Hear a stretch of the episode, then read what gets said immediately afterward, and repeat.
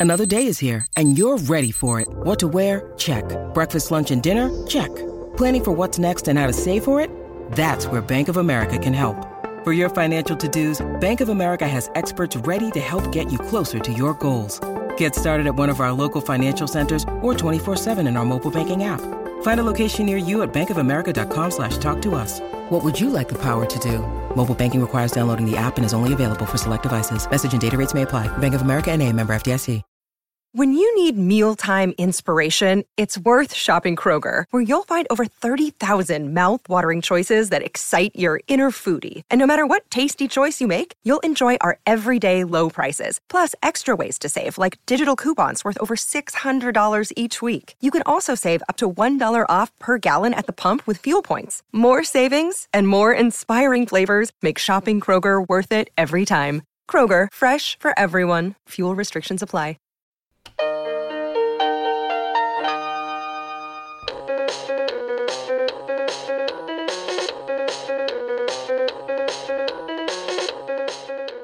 Welcome to Profoundly Pointless. My name is Nick Vinzant. Coming up in this episode, animals and acting. Sometimes they're very specific. You know, we want a Dalmatian. It has to be a Dalmatian. And sometimes they're extremely vague. We just want a dog. A lot of the behaviors that we train a dog to do to work on set, they don't really have any purpose in the real world. Very, very, very uh, uh, unique training that is required for an animal to work on set. 20 years ago, this was a completely different industry. Before there was computers, every animal was a, was a practical animal on set. There were tigers, there were elephants, there were bears. I want to thank you so much for joining us. If you get a chance, subscribe, leave us a rating or a review. We really appreciate it. It really helps us out. If you're a new listener, welcome to the show. If you're a longtime listener, thank you so much for all of your support. So, our first guest does something that I think is just endlessly fascinating. His job is to train animals to act. Not just dogs and cats, but exotic animals like snakes, rats, rabbits. What I think is really interesting, though, isn't just the unique training that animals have to have in order to work in Hollywood, but the business behind it and why producers pick certain animals. This is Hollywood animal agent Joel Norton. How big of an industry is this? Are there a couple of people doing it, or is this a lot bigger than I would think? I would say there's probably 20 animal rental companies that exist in America. How does it kind of work? The studio comes to you, hey, we've got this. What do you got? Yeah, exactly. The studio comes to us with a project. Uh, a lot of times they'll have a script or a board or a breakdown, and they'll say, "Hey, look, there's a dog in this scene.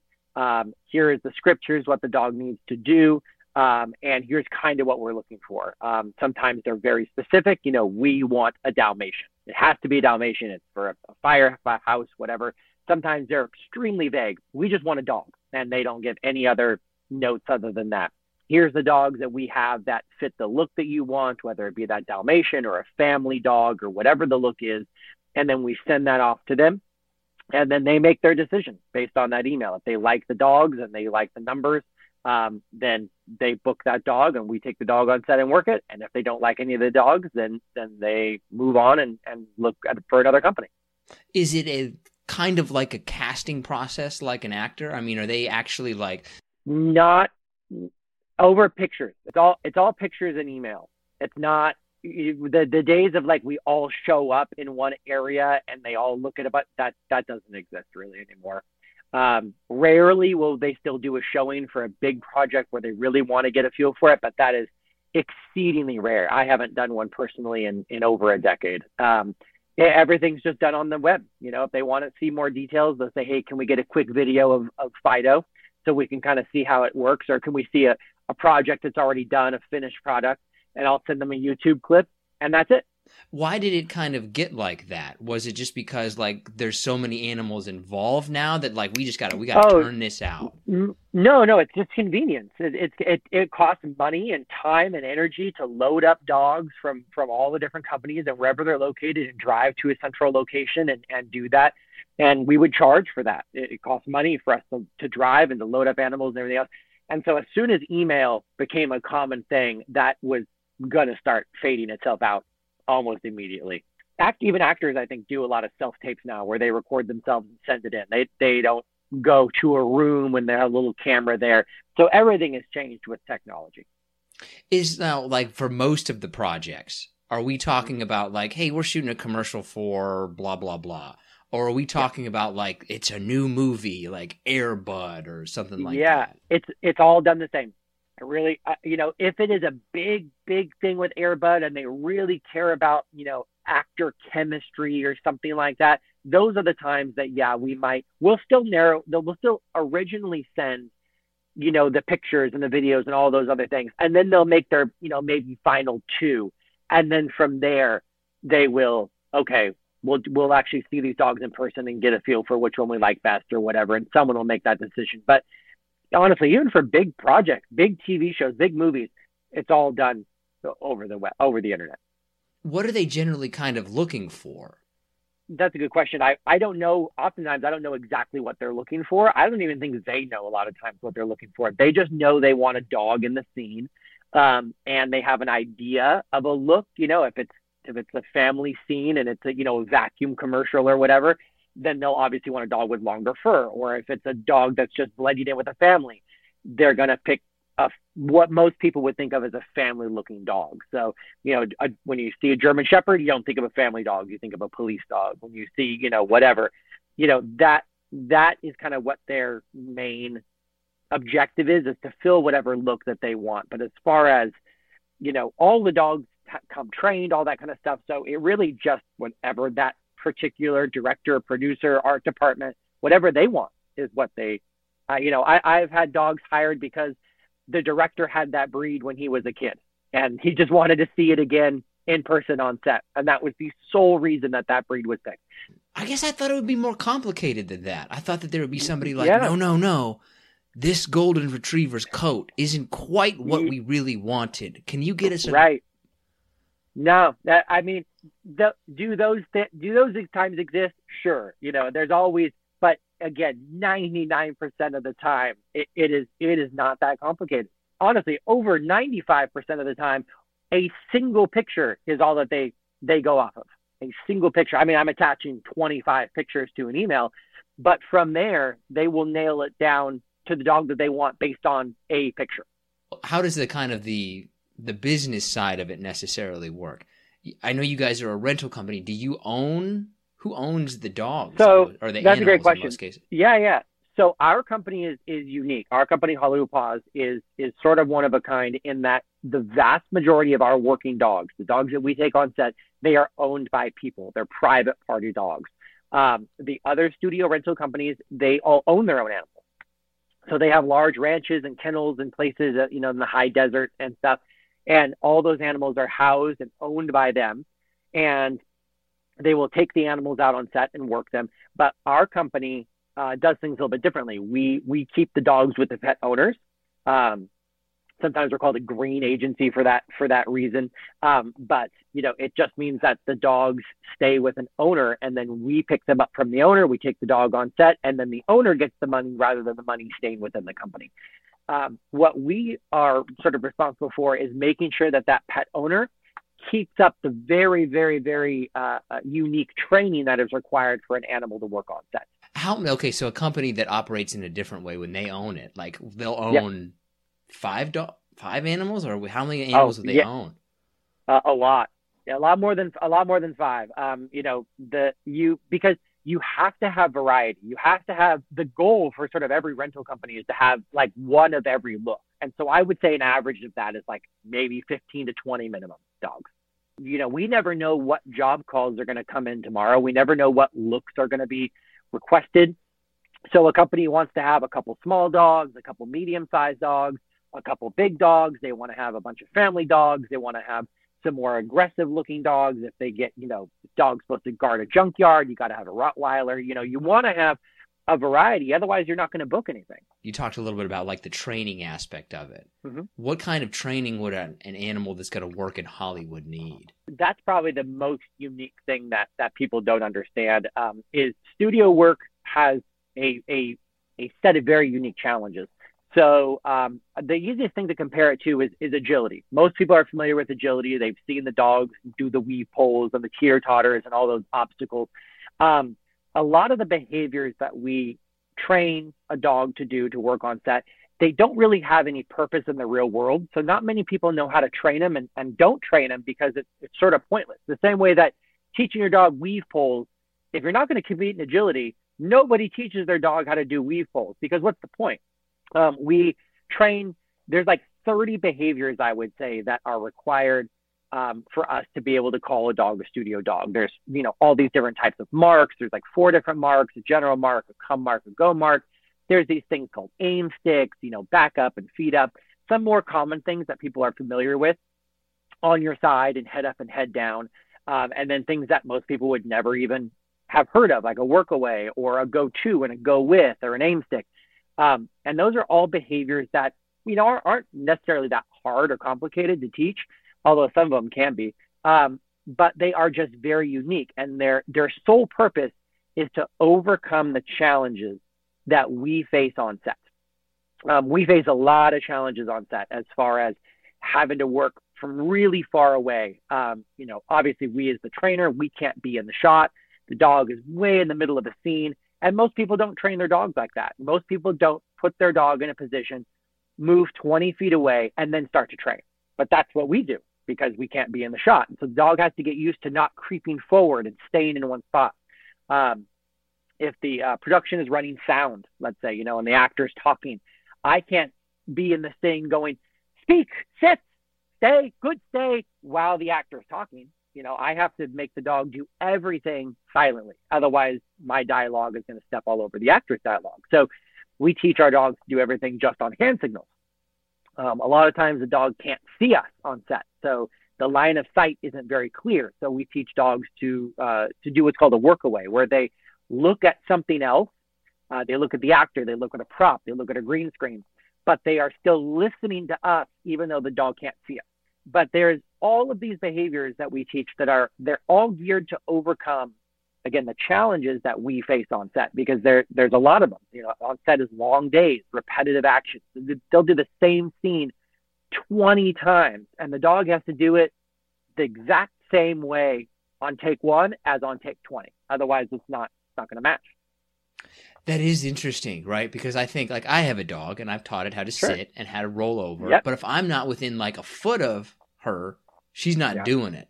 Right. Yeah, exactly. And because you haven't practiced and you haven't trained that and you haven't made that a priority. And that's that's most pet dogs. And so that's where, like I was saying earlier, our challenge comes in is because we work with pet dogs. We work with dogs that are owned by people like yourself. But the challenge is, is, is what we do and what the, the owners that choose to do this do is they have to keep up on that training. They have to put in the work. Uh, a studio dog is, is, is really hired for its training ability. It can be the best looking dog and it can match the dog they have in the script and all this other stuff. But if it can't do what's required on set, it's not going to work. Um, but have you seen instances where like, man, we hired this dog and it's just, oh, we got to, it's Um, not working. Every oh, uh, rarely, yes, and it's one of those things where I have been hired. They they originally like I hear about it when I'm hired to do reshoots because you know some producer is like, well, I've got a dog, or you know, someone I've got a dog. We'll save money. I don't want to pay thousands of dollars to have a professional dog here. My dog can sit, and then so they try it with their own dog or whatever the case, and the dog just can't do it. You know, it the dog literally just completely bombs and doesn't do it, and then they have to turn around and, I mean, it costs them. I can't even imagine how much it costs to do it, but then they learn their lesson the hard way, and then never again will they ever not hire a professional one. How much money are we generally talking about? And obviously, I know it depends on the project, but like in terms of, okay, the animal is going to get paid this much for like a commercial, major movie, small movie. Sure. So uh, right right there, that's another real common misconception is the price is the same whether it's a commercial or a feature film or a student film. None of prices doesn't don't, don't change. Prices are all the same. So nobody, no one makes any more. In fact, a lot of times, uh, if there's a buyout or something like that, like we agree to we agree to hire your dog for the whole season, the price goes down, not up. Um, but the uh, to answer your question, um, dog rental is about 500 bucks a day. They're rented on a 24-hour period. Uh, trainers, uh, we have you know union rates and things like that that we go out on, um, and then we have transportation fees. Um, any job that is unique or, or, special or something like that, we oftentimes will charge prep fees. Um, so it can range from 1500 bucks a day for a real, you know, basic simple shoot. What if there's multiple trainers on set? You know, the dog has to be released from a room and enter another room and then look up in the corner. That takes two trainers, one to release the dog, one to pull the eye contact to make it look like they're looking up in the corner at an actor or whatever it is. And now your price goes up because now you have two trainers. Um, so all these little factors will will affect the price. But I would say like a baseline minimum doesn't get really cheaper than is around fifteen hundred bucks for the day. Yeah, it, it doesn't depend on like if this is the next James Cameron or if this is a commercial for Bob's nope. used cars. nope, it does not. But well, one because we we have a we're a union. Animal trainers are a union, so that our our rate doesn't really go up or down very much because that so that's set. Transportation is based on mileage and gas prices, so that's set. And dog rental is sort of set by the industry. That makes sense, right? And ultimately, you and, make your money by days booked, not necessarily. Exactly, exactly. And the other thing is that, you know, there's a lot of dogs out there. Uh, I mean, there's there's kind of a, um, doubt it's a famous story, but uh, a lot of people know the dog that was in Modern Family. It, it was a different dog. They switched dogs halfway through the series. Oh, you can, you can Google it. Have have fun with that. But yeah, it's a different dog because dogs are replaceable. You didn't notice, and it's a completely different dog. So if I was to again have this dog and say, "Oh, my golden retriever has a prettier coat, it's going to cost you five thousand a day," they'll just find another golden retriever. How much will like okay, so like let's say a dog that's making like it's working regularly. Uh, that dog would be in how many things a, a year? that there boy that totally varies it it it totally depends on the dog I, we have dogs that work one day a year and we have dogs that work once a month minimum and that's why you want to have a variety. We don't have one superhero dog that you know because no watch tv you don't see a golden retriever in three out of five commercials. You just see dogs. You know, there's a huge variety of, of the dogs. So none of them are are quote unquote superstars or you know crazy you know insane you know this is our moneymaker because you that's not how productions work. In fact if a dog becomes too famous they're not going to choose it they won't want a dog that you recognize from another commercial because you'll be thinking about that other commercial. Oh that's true right? Yeah. Yeah. That's true. So how did yep. you find yourself in this? So I that's another question. Uh, I went to uh, I studied uh, uh, animal science in, in regular four-year college, and then I went to a, a school called EATM, which stands for Exotic Animal Training and Management. Um, that's a two-year school that uh, kids go to, adults go to, um, that teaches you how to work with animals in the animal industry. So it, it's everything from zookeeping to Sea World. I mean, any it, literally almost anything in the animal field that school prepares you for because it gives you hand, two years of hands-on experience, which is what people really want uh, a four year degree uh, was great, but I had zero experience and nobody wanted to hire me. So, and um, I was a hand out of my class of about 50 kids. Um, a handful of us went on to do studio work because some people really like training. Um, training is, it can be fun, uh, but it can be challenging. And some people absolutely do not like to be trainers. And if you love animals but don't want to train, a lot of times you'll go to a zoo or to a rescue or to a rehab or do outreach where you don't really have to train very much. You're just caring for and working with the animals. Um, but I really enjoyed training. Uh, when I was doing it, I, I, I, I just found I loved the challenge. I got great uh, uh, feeling after knowing that this seeing an animal, and I and I trained rats and birds and all kinds of different animals. I didn't train any dogs, believe it or not, when I was in school. Um, but there was something very satisfying about taking an animal that couldn't do anything. Right? It was just an animal. And after I put in time and energy all of a sudden I had an animal that was able to do things because of me. And that was a great feeling. I really enjoyed that. Are it a pretty competitive industry in the sense that like, man, you're one of, if you're applying for a new trainer job, you're one of a how many people going for this, or it's like, boy, we can't find people.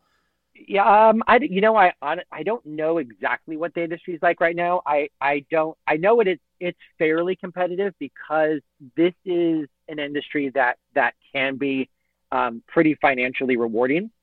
Um, a lot of animal stuff tends to be pretty low pay.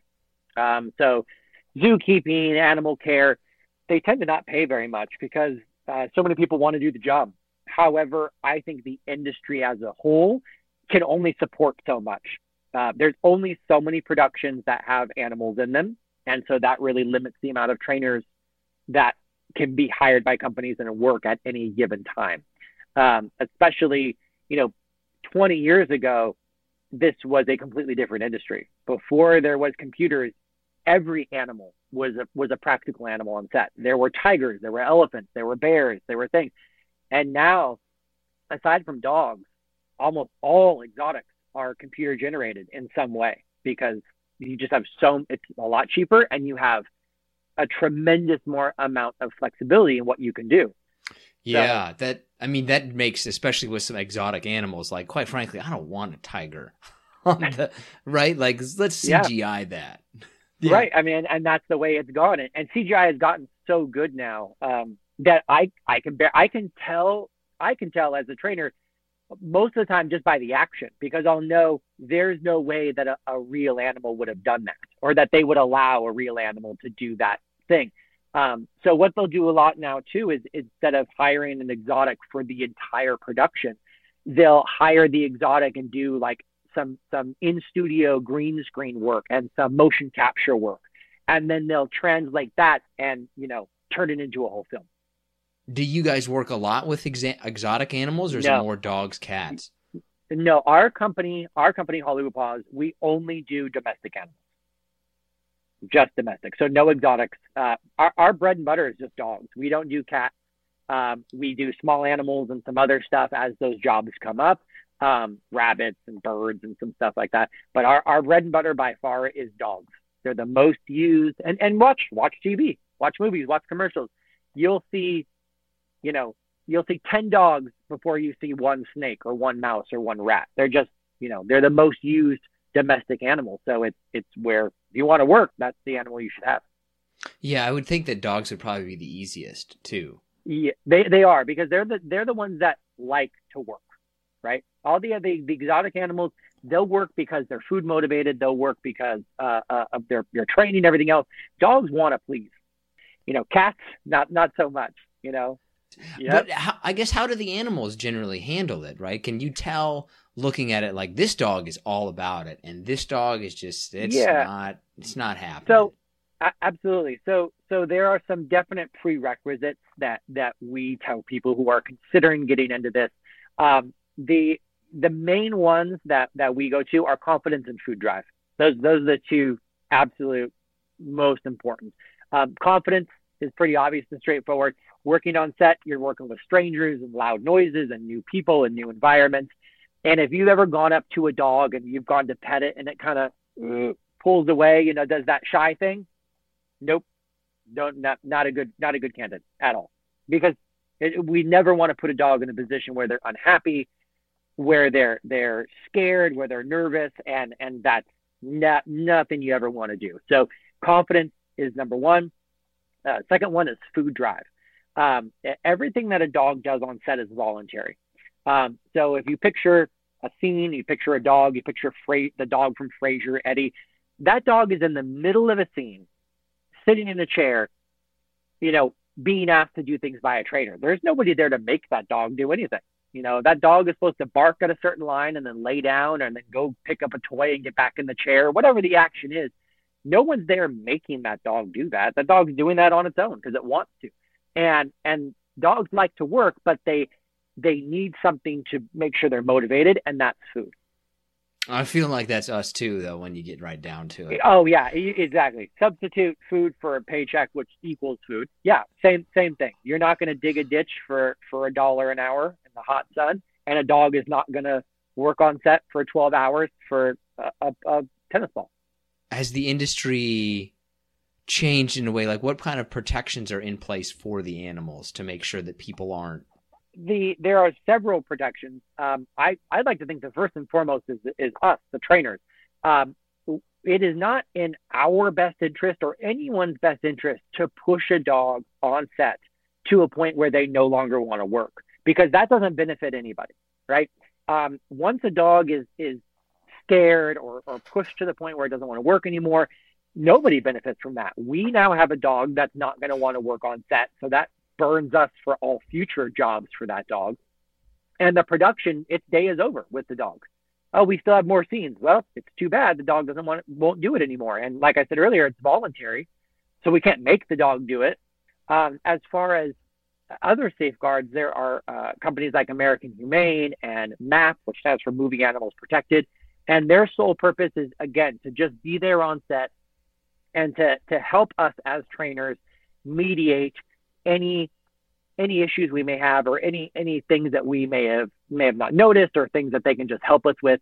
Um, things like you know making sure the asphalt isn't too hot and helping us you know say okay you know we can only do this scene one more time because the you know the sun is just getting too hot or or whatever there's not enough shade in this scene and so they're there to help us um, uh, make sure that no animals are harmed and everything else but again it starts with the trainer it starts with us and and again it's in no one's best interest um, to to make a dog be scared or or be hurt or be you know it doesn't help anybody I, i've never understood why uh, people like think that working on set is is some sort of an abusive industry because it's it's literally the opposite. It's one of the few industries that is all voluntary. You know, there's no leashes. There, you know, the the dog does what it wants when it wants, and if it doesn't want it, it doesn't do it. It's as simple as that. Has has that always been the case, or do you feel like that's kind of changed over the last whatever amount of time? Uh, as far as like exotic animals and some of those other ones, I think that there were probably some, some unfortunate things that were done earlier on, and I'm I'm you know sure if people Google it, they'll find things. Um, but with domestic dogs, it's it's not really the case, and and with exotics, again, it's just not that way anymore. Boy, if you get that PR hit, somebody finds mm-hmm. out that that'll oh, crush yeah. you, that'll crush you fast. Absolutely, I, and it, and it happened with whatever movie that was, a, a dog's purpose or a dog's life, whatever that was, and there was there was some video that that was edited to look like the dog was was really struggling to swim and that was enough to absolutely dismantle that whole you know killed everything about that production. So again it's in no one's best interest to even do things that are perceived. Are you ready for some harder slash listener submitted questions? Absolutely. Most in demand dog. Family dog. That's that's the general fit golden labs terrier mixes, um, sort of that the generic dog that you can't really tell what it is, those are by far the most in demand. By far. Least. Least is a, a variety. Least right off the bat, um, solid black dog. If you've ever tried to take a, a, a cell phone video or a picture of a solid black dog, what happens? Same thing happens with my shirt. You can't see anything. It all blends together. There's no definition. There's no, you can't see it. So solid black dogs and darker dogs are are almost never picked. Um, you can't ever say never say never because there is a black dog in a movie, but I mean overall, very rarely picked. Um, the other one is sort of the the white fluffy dog. I'm sure you've seen lots of little white fluffy dogs in your life. For some reason, they're almost never picked for studio work. I don't know why. I would think that they would be picked. It seems like the kind of like I feel like there's always I think of uh Jennifer Coolidge seems like someone yeah, who would be right. You, yeah, I mean, but watch, watch TV and movies, and we we have them. They have not. They just typically are not picked. You'd think maybe they would be, but they they are not. I mean, so same thing with like there are purse dogs. We call them purse dog or whatever uh, productions out there where you know we uh, we did like the some of the advertising for Legally Blonde Legally Blonde on Broadway, and so we we brought Chihuahuas and things like that because that was the dog. Um, but that's sort of an exception. You know, those those dogs are are not really highly sought after, um, just because they they they portray a look that just for whatever reason. Again, I don't know why. I'm not the one who picks the dogs or or decides what goes in what. They just don't work very much. Yeah, that's one of those things that even thinking about is like, well, why wouldn't that dog work? Yeah, I yeah, your guess is good as mine. Bichon Frises and Maltese mixes and all those things. we see them all the time. People contact me all the time, but they just don't work. Most unique command you've ever had to teach an, a dog or an animal? Oh, that is that is a good that's a great question. Two two come to mind. Um, our company was contacted uh, by a reality show uh, about uh, it was called um, Guinness World Records Unleashed. Um, it was a TV show about people breaking Guinness World Records. And spoiler alert: reality shows are often not real. Sorry if I'm breaking hearts out there. It's it's more scripted than you would ever believe it is. Um, and so we were hired as a as a studio company to train animals to break records. Um, one of them was removing socks and shoes, and so one of our trainers, um, Brianna Messerschmidt, she has two Guinness World Records since she was a trainer on the job for most socks uh, removed by a dog in 60 seconds and most shoes removed by a dog in 60 seconds. And she was on the Katie Couric show and promoted it and everything else, and it was. Um, but the uh, the thing we she was hired to do it and, and paid as a as a studio trainer to do it. So that that's fairly unique. How many how many socks and shoes was it? Like I would be impressed at two, to be honest. right. You. Uh, it was a it was a lot, and it was we she ran out of people. I want to say it was like uh, it was it was like 13 people, so so 13 times two sets of socks and shoes, and she had at least 15 seconds left. But since there weren't any more people on there, she broke the record with that amount. They they set it up so she'd break the record, not that she set a new record. So once she broke the record with those 13 people on the Katie Couric show, back when she used to have a talk show, um, that was it. That was it.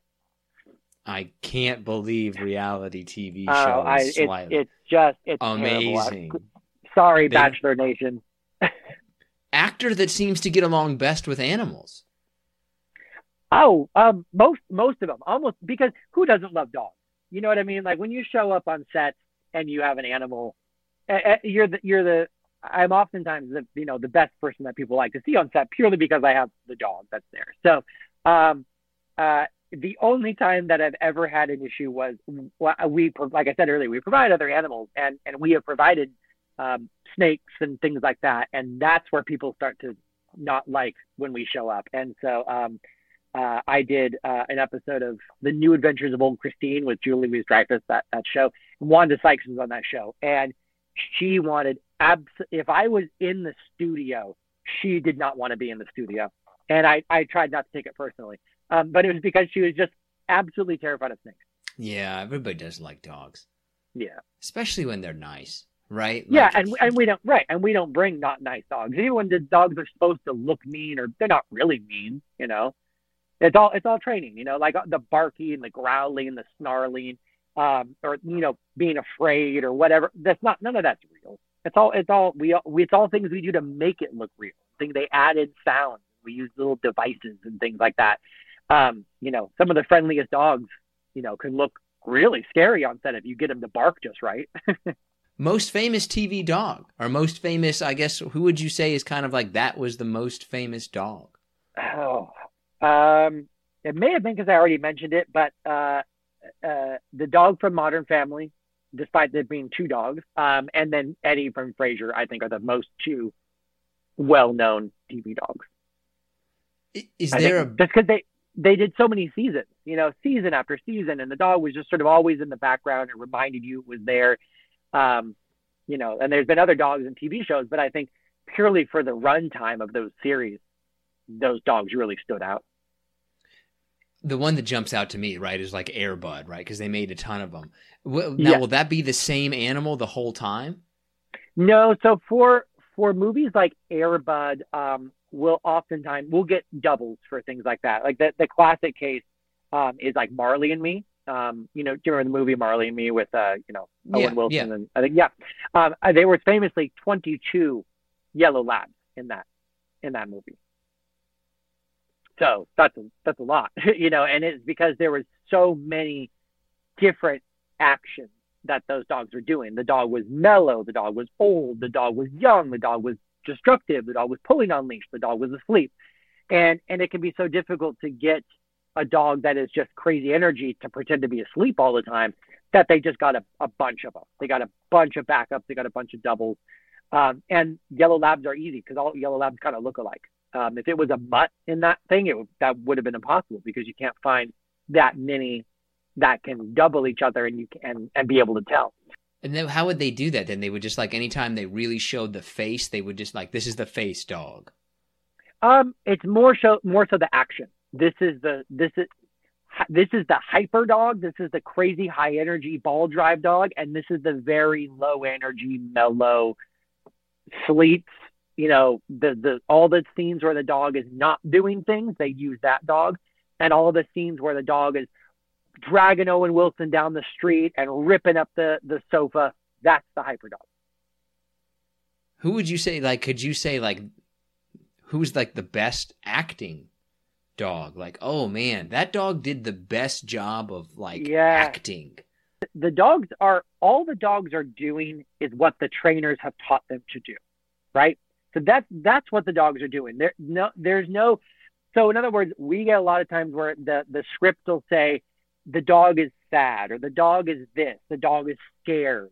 Um, we don't ever make a dog be scared on set. We, we don't actually make a dog scared on set we do things like teach a dog to lower their head and back up. And on camera, all of a sudden, that looks like a scared dog. That do- oh, that dog entered a room, lowered its head, made a whimpering sound, and backed out slowly. To me, that looks like a scared dog. You know, but that's not that's not really what happened. There wasn't any fear involved at all. There was very, very specific training. That dog was probably loving every second of that. And a lot of times we have to work to get the dog's tail to stop wagging because it's like it's supposed to be scared, but the dog is so happy to be to work and to be on set and to be around people that its tail's wagging. And so we have to work and make sure the tail's like not wagging actively in these scenes. Um, so again, there's there isn't any, you know, acting emotions that the dog is is displaying. It's all it's all training. And and there are there are more you know examples of great trained dogs than I that I could even list. You know, um, the the dogs that are in that that uh, that TV show, The Old Man. There's a couple Rottweilers on oh, that yeah, show. That yeah, got yeah. those those dogs are fantastic. You know, um, very well trained. They looked aggressive. They looked scary, but at the same time, they also looked amazingly sweet. They're Jeff Bridges' personal dogs that are loving and cuddling and doing all these things. So I think that's amazing acting. You know, those dogs are actively, believably looking like they're ripping people to shreds, and then the next scene they're they're actively cuddling with with actors. This one might be out of the realm necessarily, but maybe you know the answer. Um, has there ever been an animal that was cast, and I think they probably mean an, an exotic animal that like we want yeah. this, but yeah. Ah, we just couldn't do it. The the thing that would come to my mind, like we want to make this movie with a koala bear, but uh, we oh. just couldn't do it. You're I don't know anyone who has a working panda. No, nobody owns one. You, you know, companies can't get one. So if that was something that somebody wanted to do in a in a writer's room, hey, we want to show and we're going to build it around this panda as a main character. I mean, it might be able to be done if someone was willing to commit to it, but it's not something that a company has that we could then train and you know it's just not really feasible so there may be a situation like that that's existed um, but i don't know because it probably stopped dead in its tracks it, you know somebody went oh no that's prohibitively expensive. Just make it a make it a chinchilla rather than a koala, and we'll go from there. And we never heard about it. That's pretty much all the questions I got, man. Is there anything else you think that we missed, or you know, how can people mo- learn more about you, about the company? Um, sure. I, I mean, I, I, can do a little blurb about ourselves. Um, so our company is Hollywood Paws. Um, uh, you can go on our website if if people have a dog that they think would be a good fit. You know, it fits the criteria that I talked about. It's confident, it's food driven, it's got a look um, that you know is a family dog or a terrier. It looks like something that that you have seen on TV or, or you know fits the look you'd like. You know, people can reach out, and we would be happy to give them honest feedback as far as their dog's potential and and uh, uh, it's you know it's not required that anyone take our training or anything else. All that we require to be able to represent a dog and take them on set is that they just have to be studio trained. Um, where they get the training really doesn't matter to us. We we have programs that we can help them because it is so unique and most people don't know how to do it. Um, but all they have to do is be trained, and we will happily take them on set and work them, and the the owner will will get the money that we charge for for the studio animal rental. So it's a great way to make money, and it's a really fun uh, fun way to to bond with your dog and do some unique training. And so you know, to all the people who, you know, love agility and love doing all these extracurriculars, if you're looking for something else fun to do, studio training can be fun regardless of whether your dog works or not because it's it's very unique stuff that's done in a unique way um, that is unlike any other type of training that's out there. I want to thank Joel so much for joining us. If you want to connect with him, we have linked to him and Hollywood Paws on our social media accounts. We're profoundly pointless on Twitter, TikTok, and Instagram, and we've also included his information in the episode description.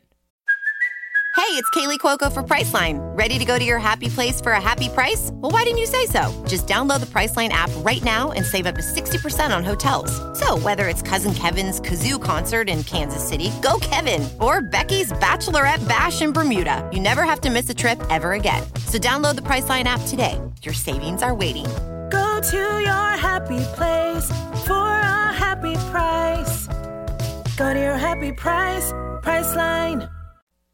Okay, now let's bring in John Shull and get to the pointless part of the show.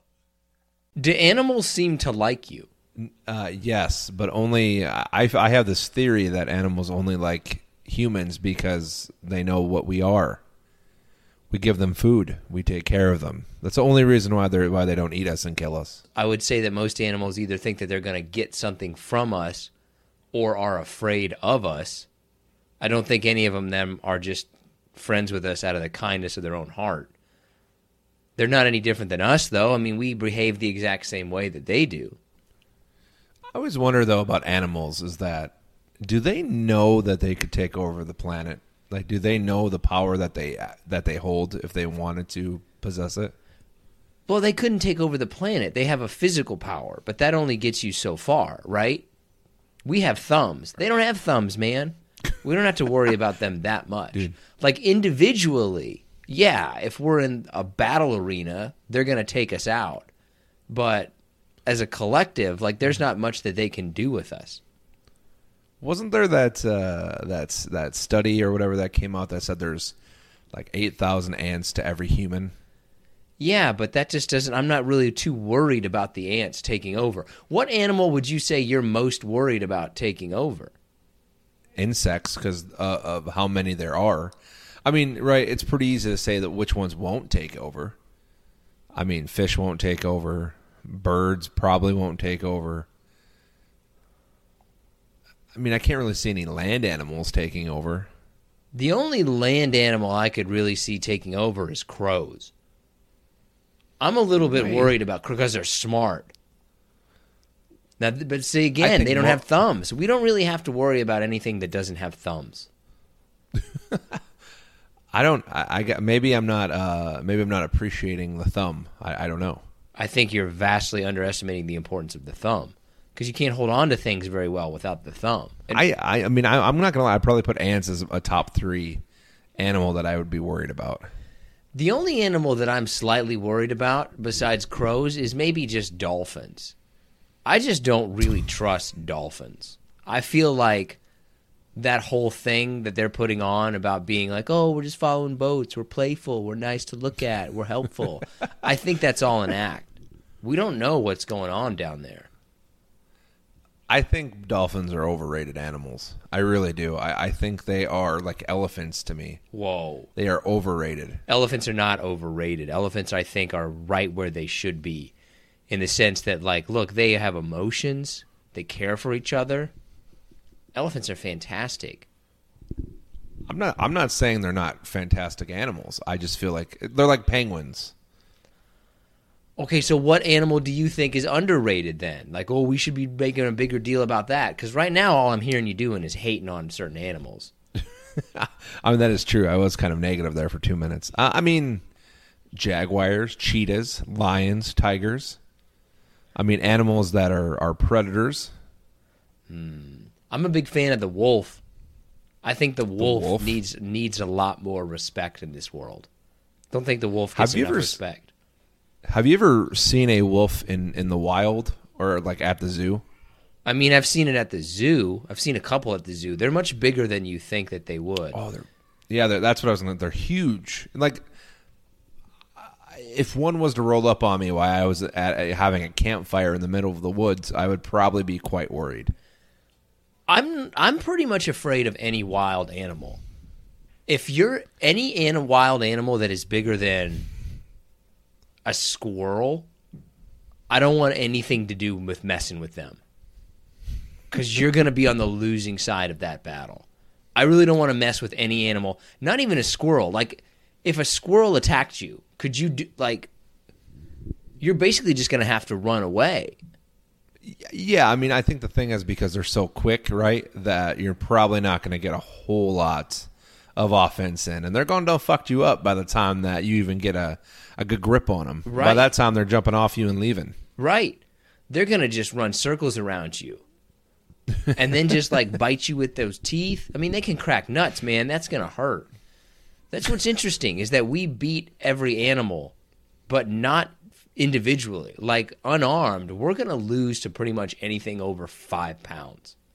It is incredible thinking of what animals, like I said, what they could do if they knew the limits of what they could do. I mean, what's to stop a rhino from taking out every safari car in Africa?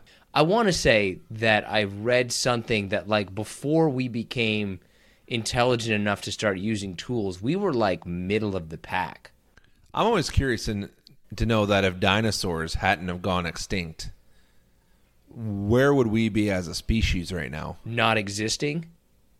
Yeah, I don't think we would be. I don't think a lot of species would exist, though, to be honest with you. But we certainly would not be existing. I mean, let's be honest though. Comes to dinosaurs, some of them had their problems. Well, I don't think that they had a lot of problems besides the fact that there was a giant meteor.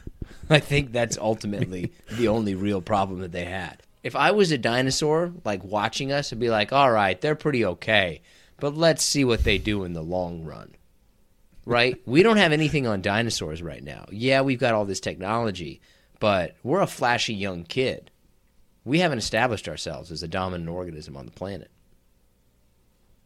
I think we are the dominant organism, but I agree with you. We're still like the we're still in the infancy of humanism. I would say Did that I just say that? I don't think that's correct, but we can just we can just skip uh, infancy. Infancy, I Yeah. believe, is a word. I think infancy is the word. That's right. Oh, that's the right word. Yeah, maybe you just didn't say it quite the way that. infancy. yeah, infancy. Infant. I think the actual dominant organism on the planet is either viruses or fungi. It's oh, their, Oh yeah, by far. it's their planet. We just happen. They're like letting us like we'll just let them have it as they feed on us. I mean, we just went through a pandemic, and now that Last of Us show is showing everybody that fungi could kill us if the if the wrong one gets out of control. Um, we actually, if anybody is interested in this, we had a fungi expert on a while ago, Dr. Gordon Walker, and he we talked about the the idea, the fungi thing in The Last of Us, and he said basically no, that's that would not happen.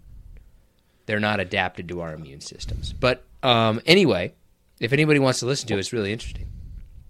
Well, it's because we're too hot, from what I understand. Yeah, but even if we weren't too hot, we there would still be a lot of difficulties. He explains the whole thing. If anybody's interested, we'll put a link into it. Um, Yeah. okay, you ready? The November third, twenty twenty one edition of Profoundly Pointless is when we had Doctor Gordon Walker on. Holy crap, man! Time goes fast. It's fascinating to me how long days are and how short years are. Yeah, it's kind of like you in the bedroom. Um, well, what's the long part? I, I didn't. I didn't think that one that far out. I didn't. See, either way, you kind of complimented I me did- in a way. But before I get in the shots, I want to ask your opinion. That's a on one question. thing. One thing: Would you rather have a big old honker or last really long in the bedroom? Like you could last really long, but you've got slightly substandard, like 4 to, to five, or you could have a ten to oh. twelve, but you're only going like two minutes. Am I my age now, or am I like twenty one years old? Let's say twenty-five to forty. oh, well, if I'm that, yeah, then I'm going. I'm going length over Yeah, o- over longevity at that point. right, right. It's ready to big a. It's better to make a big splash than a long wave.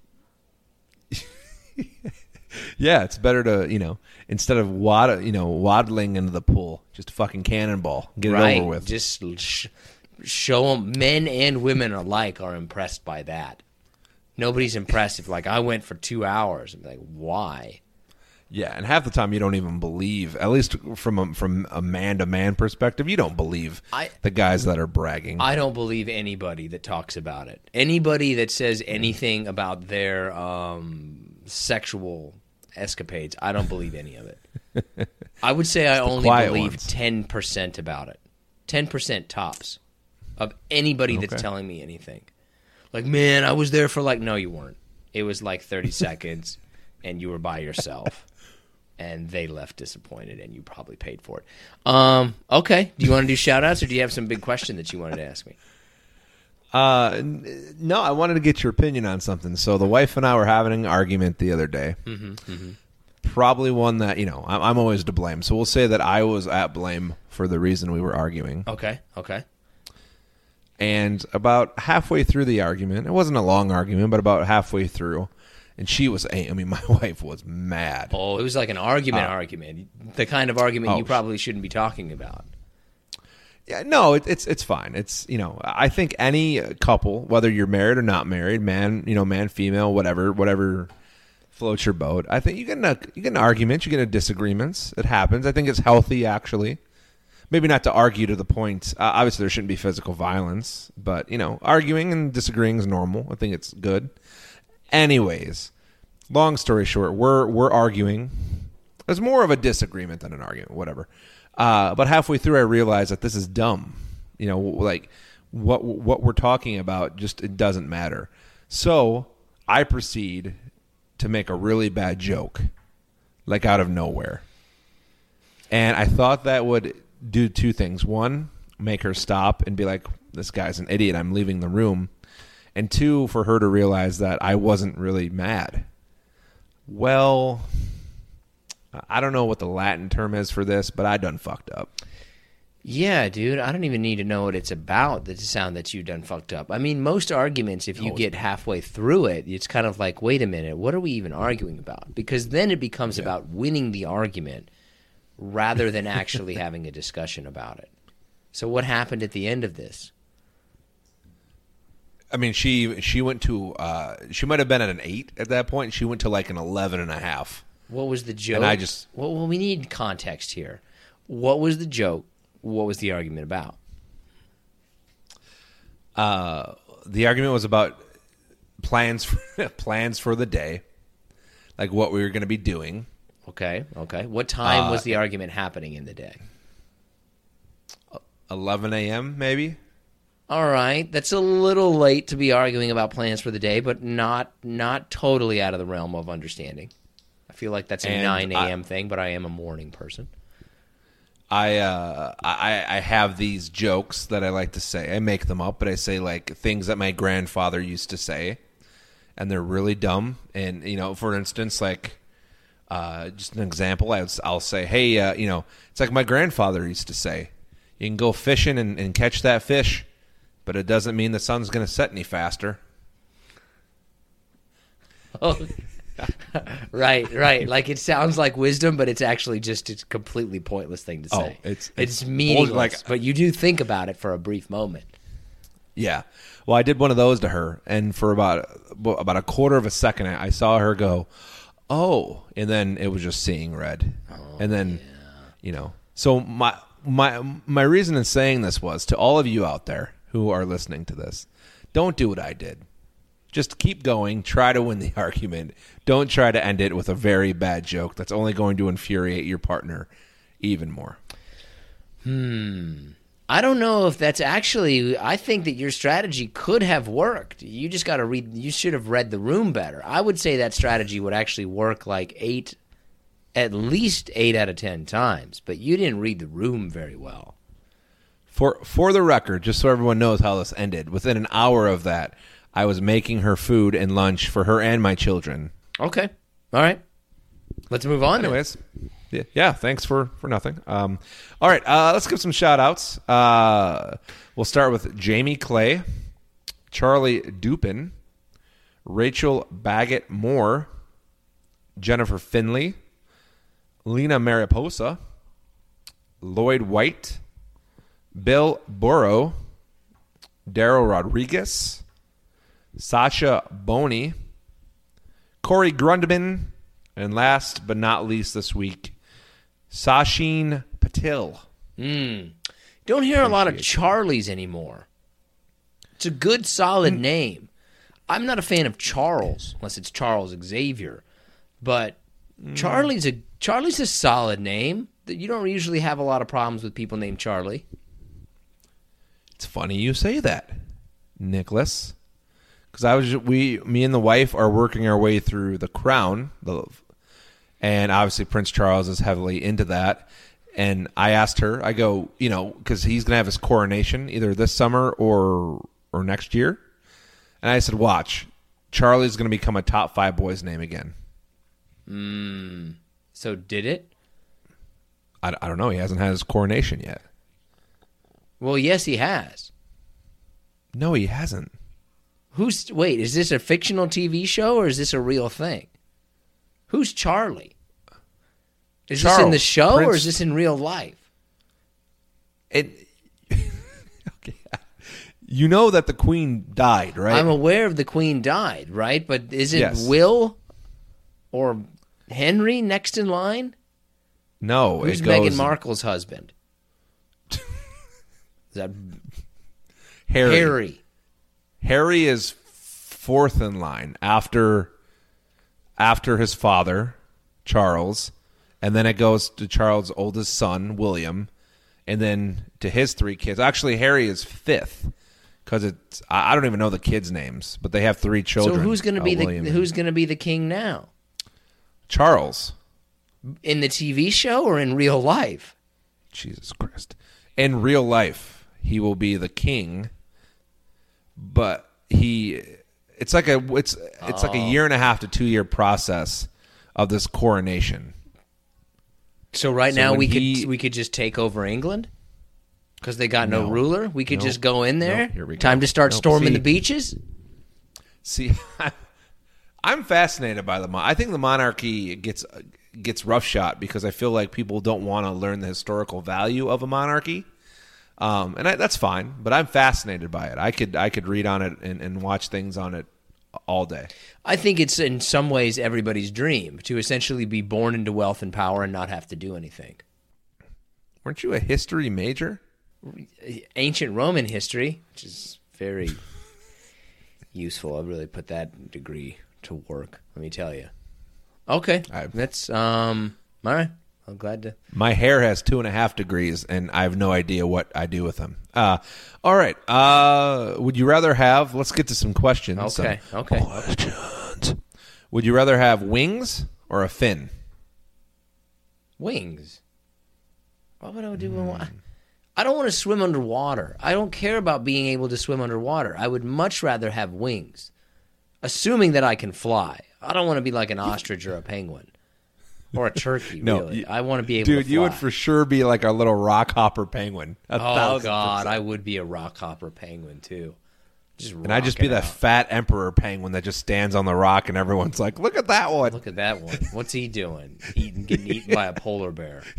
Yeah, no, I'd much rather have wings. I don't want to be in the water. Hey, you, you you have to be honest though that if if I was a penguin, I mean, they're coming after me because I'm definitely being plentiful. Oh yeah, yeah. They're gonna get you pretty quick. They're gonna get you pretty Do you quick. think this kind of goes back like to what we were talking about originally? Do you think we'll just take penguins as an example?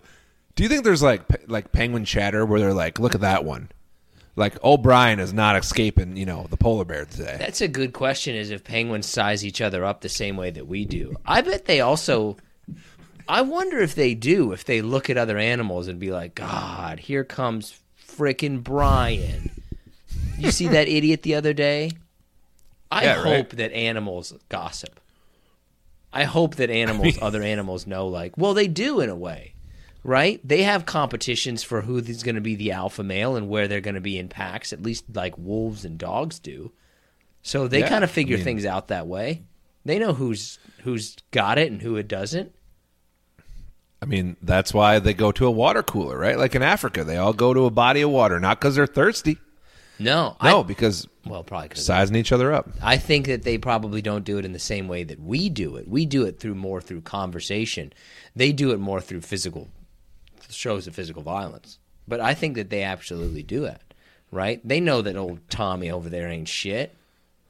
Like he's not gonna mess with Big Bob. Yeah, yeah. I I, I think yeah. think we'll just move on. That's a good question. I hope they do. I hope they have like they're chatting about each other. Yeah, dude, they socialize.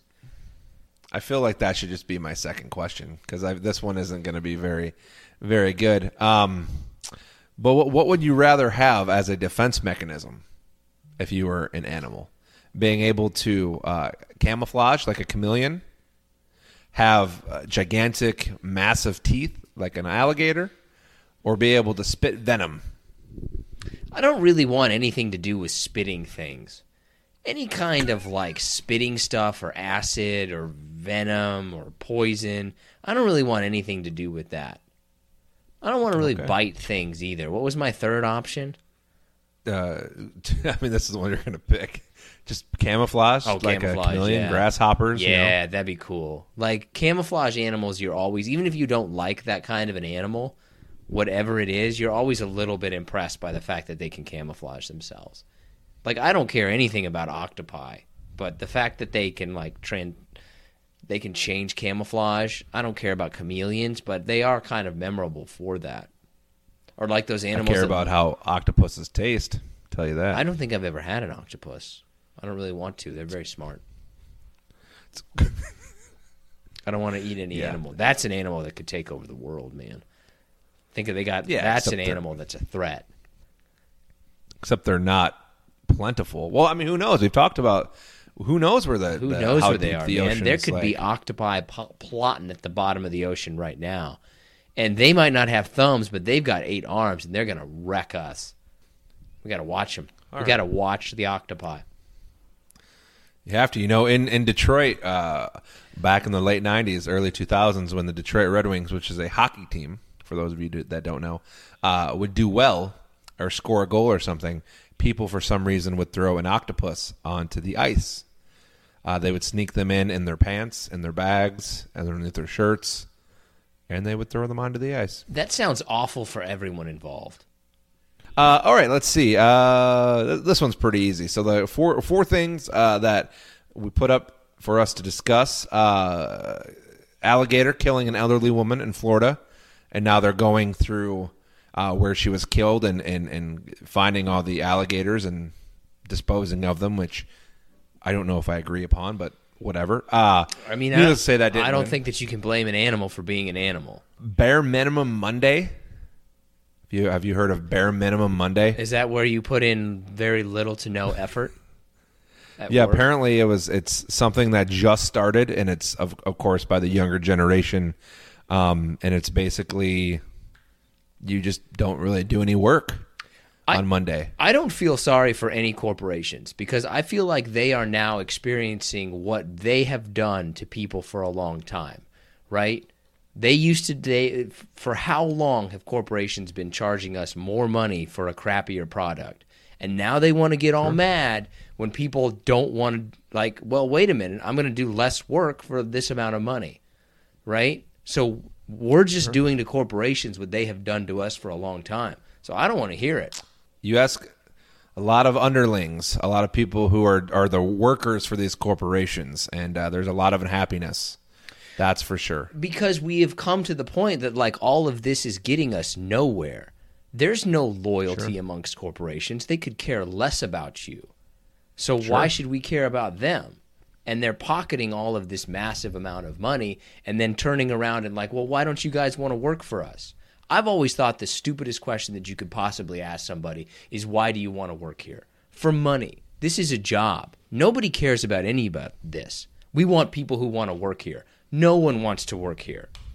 I don't understand this delusional mindset that some places have that like people want to be doing these things. We don't want to do this. It's for money. And don't get mad at us that we're now treating you the same way that you have treated us. We're going to charge you more money for the same thing. Well, I'm not doing more work for the same money.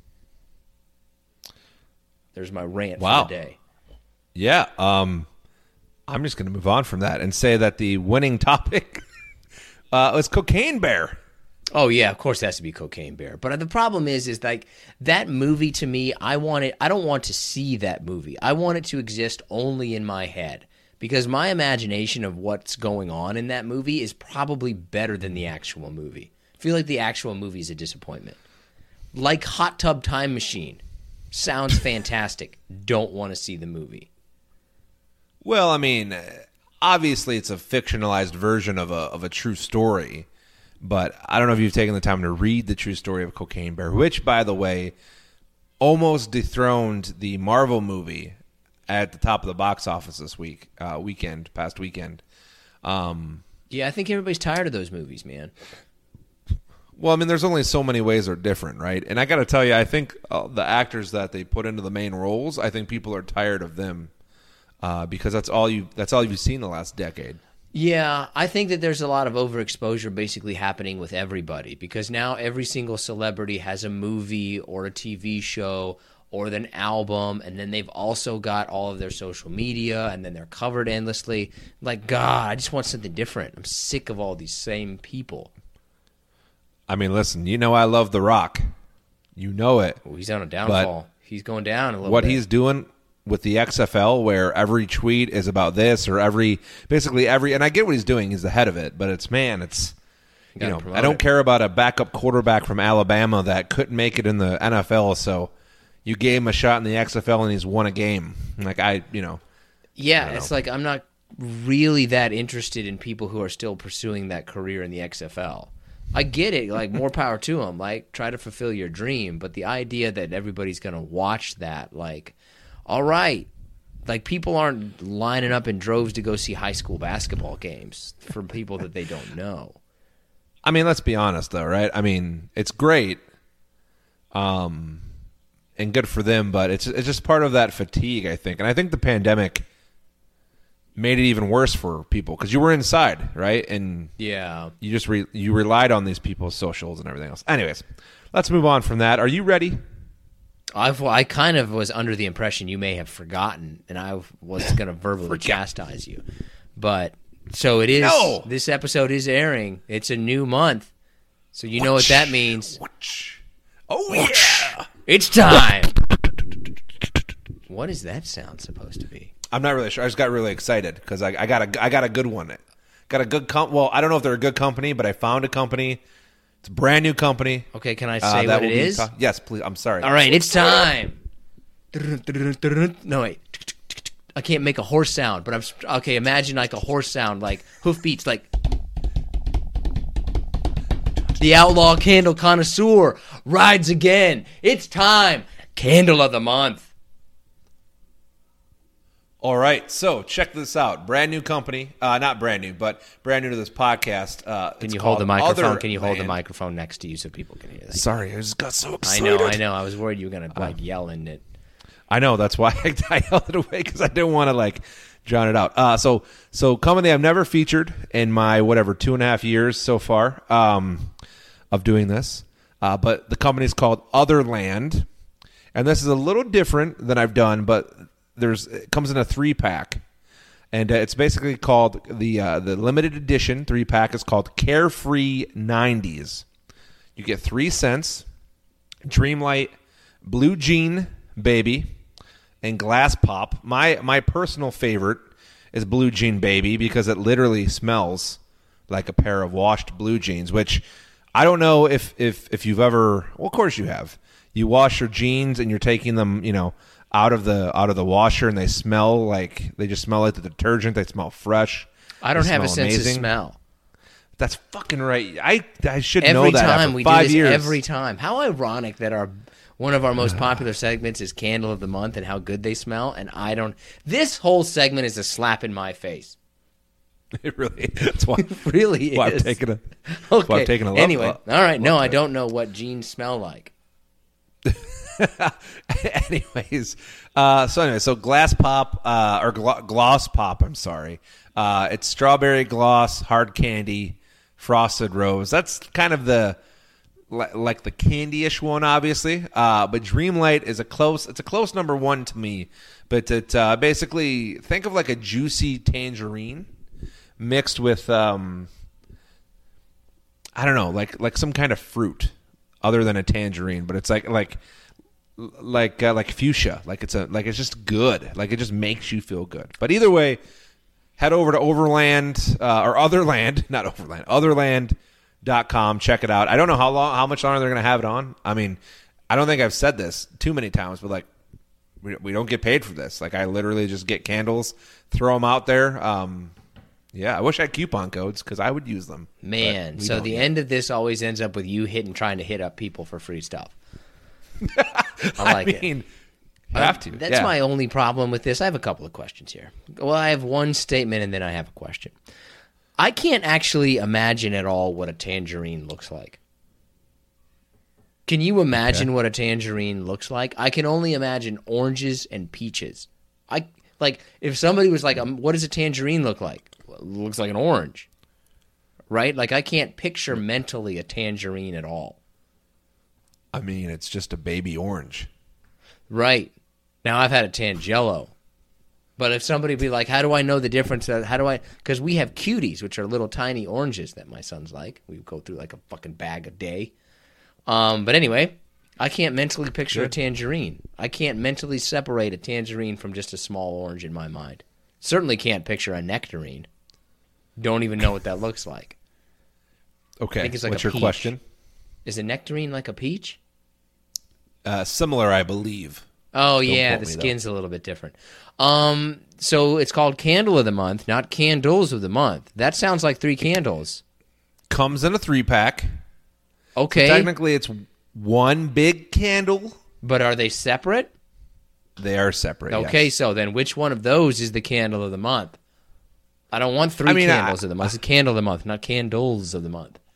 I mean, I, I said it. My my favorite is the blue jean baby, because it smells like a pair of blue jeans that just got out of the wash. You know, and it's just want to smother myself in it and just just Now, not put it in the dryer. Do blue jeans smell like black jeans, or do jeans all smell the, the same regardless of color? See, I, I knew I knew you were going to do this. then you Yes, should have an answer the ready.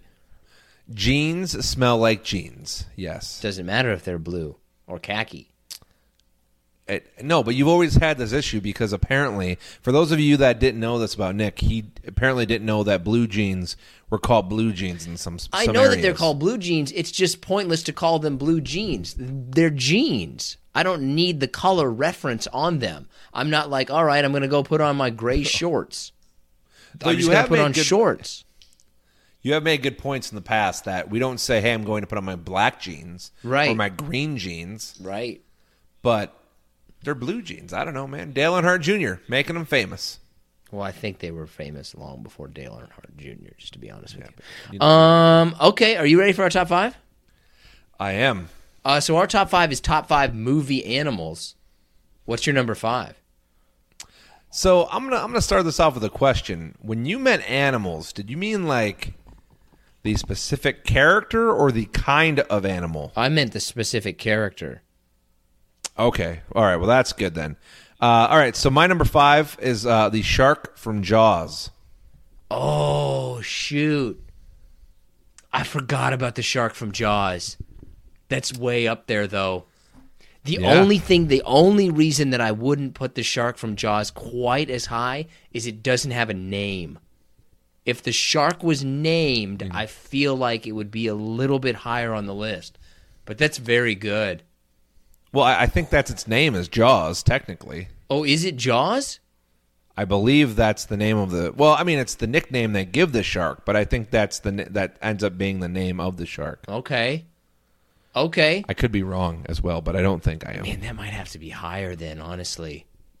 I think you It's- may it's have. a- I it's a think you good may one. gone low on five. Um, Yeah, probably. yeah, because it puts my number five to shame, which is Rocket Raccoon. I think he's Okay. coming up fast, right? I think a lot of the other movie animals that we were going to talk about are older, 10 to 20 years older in a lot of these cases. I think Rocket Raccoon is probably the most recent addition to this list that could make the top five. Um. Hmm. Yeah, I mean, I, I I have older ones. My ne- my number four actually is probably the youngest one I have in terms of how how recent it's been released, and I have uh, Finding Nemo. Okay. I thought about Nemo. Now wait a minute. Finding Nemo. Which one did you have though? Do you have Nemo or do you have the dad? Or Dory? No, Nemo, the the little guy, the with the messed up fin. But isn't the dad more in the movie than Nemo? I wonder who has more hmm. screen time, Nemo or the dad? I, I I honestly don't have any idea. I mean, I mean, I would think probably the dad because he's searching, right? He meets the turtle, I think, who's played by Ellen DeGeneres. I think that's the fish. I think that's Dory. Oh, that's oh yeah, no, that's Dory. That's right. Yeah, turtle's like the hippie guy. My number four is King Kong. Okay, so I have him. I he was my number three. I, I didn't want to have him back to back to you, but I have King Kong as my number three. Okay, I'll go right into my number three. Then it's Winnie the Pooh. What kind of animal is Winnie the Pooh? He's a bear. Oh, How do you not know that Winnie the? What did you think it was? but I mean, I, I don't. What kind of bear is Winnie the Pooh? Is it- it's a, no, is it's it, a bear. Is it a brown bear? Is it a black Does bear? it Is matter if somebody's like, "Oh, okay, well, Winnie the Pooh turns out he's I'm sure he's a golden bear. I mean, are those real bears? Maybe I, he's like, a honey bear." Wouldn't it make sense for I'm- him to be a honey bear? Okay, we have two I things that we need to look up. What kind of bear is Winnie the Pooh? And what was the other one? I thought there was something else. Who oh, has what more- was what was the shark from? Jaws No. name? What kind? How? Who has more screen time in Nemo, the dad or the kid? A bear is Winnie the Pooh. I bet he's a. What do you think he is? What do you think he is? I, I don't know. I know. He's a bear. What kind of bear is he supposed to be? I don't know Nobody has an answer. because I don't think he's an actual He's a teddy. bear. It's fine. We'll just call he's him a, teddy, bear. He's a teddy bear. That's fine. How come nobody has an answer to what kind of bear Woody the Pooh is? Did you find out the one about the Nemo? No, I didn't look it up. Oh, okay. All right. Well, then, what's your number? Ooh, I think I I might surprise you, but you also might surprise me. What's your number two? Yeah, my number two is actually pretty lame, but it's a personal favorite, so I'm putting it on the list, and that's Free Willy. Free Willy is definitely has the name recognition, but I don't think that anybody actually gives a shit about Free Willy, right? Like you remember the name, but you don't actually care. You just remember that scene where it jumps over the thing. Yeah, which is fucking incredible. But yes, I I agree with you. But it's personal favorite, and I feel like it could be it could be a top four or five. I just boosted it a couple of couple spots. That's all. I think that on when you first, I think that that's one that jumps out at you, but then as you start to think of other characters, it just keeps moving down the list. In which I think that if you honestly kind of once you start to think of other movie characters, I think it gets knocked out of the top ten. Once you really start you to think about it. One and two are probably pretty easy, but I didn't want to put. I don't want to make it easy. My number two is Simba. Oh, Right. Yeah. Now that you think about it, Simba from The Lion King, you're like, oh crap.